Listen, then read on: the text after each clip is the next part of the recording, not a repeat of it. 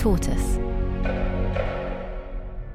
Hello, I'm Tomini, and this is The Sense Maker from Tortoise. One story every day to make sense of the world. Today, what Nicola Sturgeon's shock resignation means for Scottish independence. That's after a short break.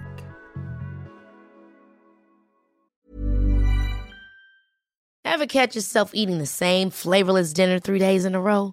Dreaming of something better? Well, HelloFresh is your guilt free dream come true, baby. It's me, Keke Palmer. Let's wake up those taste buds with hot, juicy pecan crusted chicken or garlic butter shrimp scampi. Mm. Hello Fresh. Stop dreaming of all the delicious possibilities and dig in at HelloFresh.com. Let's get this dinner party started.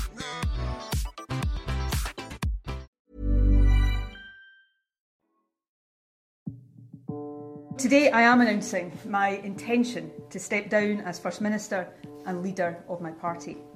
I have asked the National Secretary of the SNP to begin the process of electing a new party leader. After eight years serving as Scotland's leader, Nicola Sturgeon has resigned. It came as a shock. She is the longest serving First Minister, and less than a month ago, she was insisting she still had plenty left in the tank. She's left a Scottish National Party in search of new leadership and her lifelong mission, Scottish independence, unfinished. And be in no doubt, this is really hard for me. My decision comes from a place of duty and of love. Tough love, perhaps, but love nevertheless for my party and above all for the country. Her resignation wasn't expected, so why has she decided to step down? Nicola Sturgeon says part of the reason is personal. In her speech at Bute House, the First Minister's official residence, she described how the always on nature of the job, the lack of privacy, and the polarisation of British politics had all taken their toll.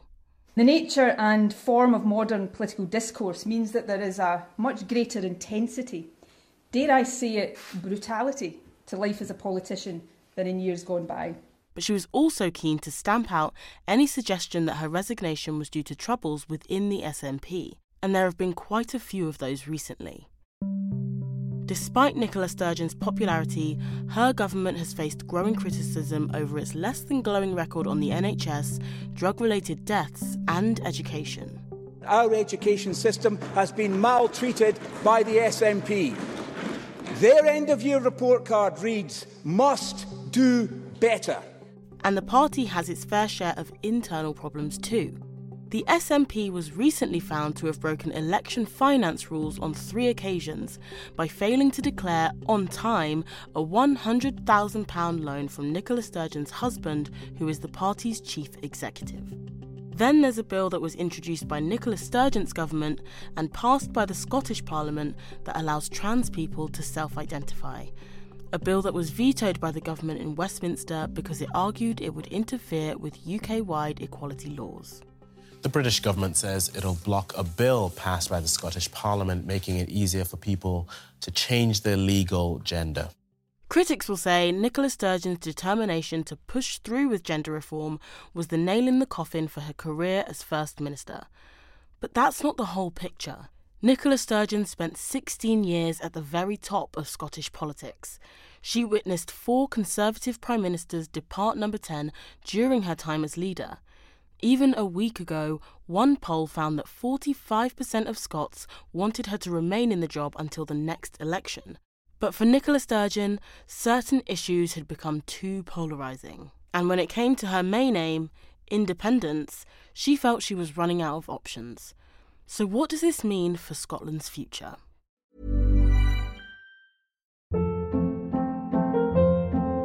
Hold up. What was that? Boring. No flavor. That was as bad as those leftovers you ate all week. Keke Palmer here, and it's time to say hello to something fresh and guilt-free. Hello Fresh. Jazz up dinner with pecan-crusted chicken or garlic butter shrimp scampi. Now that's music to my mouth. Hello Fresh. Let's get this dinner party started. Discover all the delicious possibilities at hellofresh.com.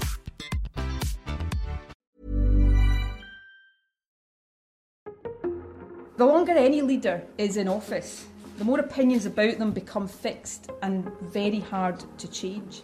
And that matters. Nicola Sturgeon has made it clear she's not the person who will bring about independence, but it's also not clear what avenues are left for her successor to take. Westminster has refused to grant another referendum, and while parties supporting independence won the majority of seats at the last Scottish Parliament election, that has not shifted the debate. A legal challenge on the Scottish Government's right to hold a vote without Westminster's consent was defeated in the Supreme Court. That leaves one final avenue to declare the next Westminster elections a de facto referendum on Scottish independence. But even Nicola Sturgeon admits that's flawed. I've never pretended it is perfect, no second best option ever is, nor that there are no alternatives. That is why I have always been clear that the decision must be taken by the SNP collectively, not by me alone. A decision about whether to pursue that strategy was due to be made at a special SNP conference in March, but it's not clear that the party will have a new leader by then, or indeed who that will be. Whoever wins, it's clear that an era of stability under Nicola Sturgeon is over. Unionists will be quietly celebrating her departure as she was widely viewed as one of the best communicators in modern politics. But it would be foolish to think that this is the end of separatism. Half of Scots still want independence. Some polls already show a majority for it, and it is especially popular among younger voters.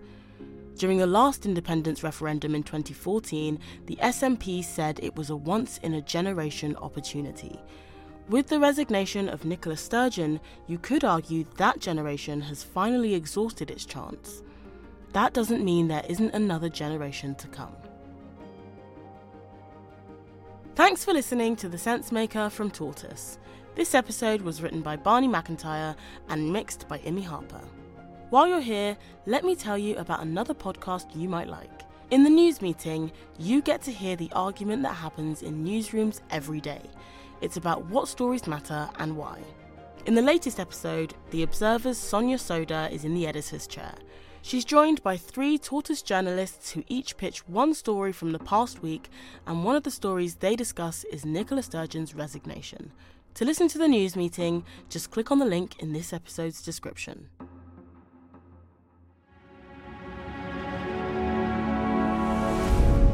Tortoise.